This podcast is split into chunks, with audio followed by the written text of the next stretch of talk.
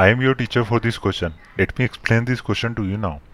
Without using trigonometry tables, evaluate sin thirty degree seventeen minutes, cosec fifty-nine degree forty-three minute.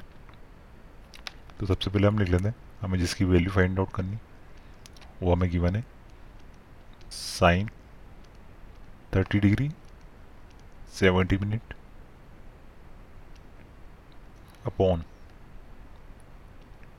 Cos fifty-nine degree forty-three minute.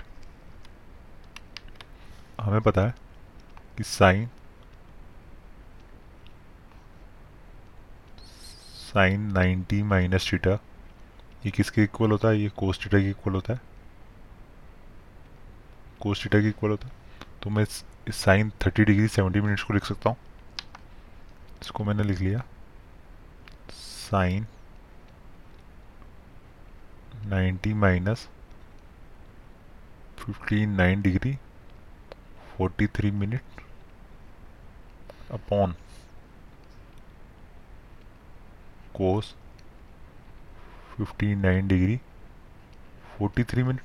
तो क्या होगा, sine ninety minus theta, theta क्या है ये, तो ये हो जाएगा कोस थीटा के, तो ऊपर हो जाएगा cos fifty-nine degree forty-three minute upon नीचे भी क्या हो जाएगा cos fifty-nine degree forty-three minute. इससे कैंसिल आउट हो जाएगा कितनी बार, वन बार. तो हमारा आंसर क्या गया, हमारा आंसर आ गया one. I hope you understood the explanation. Thank you.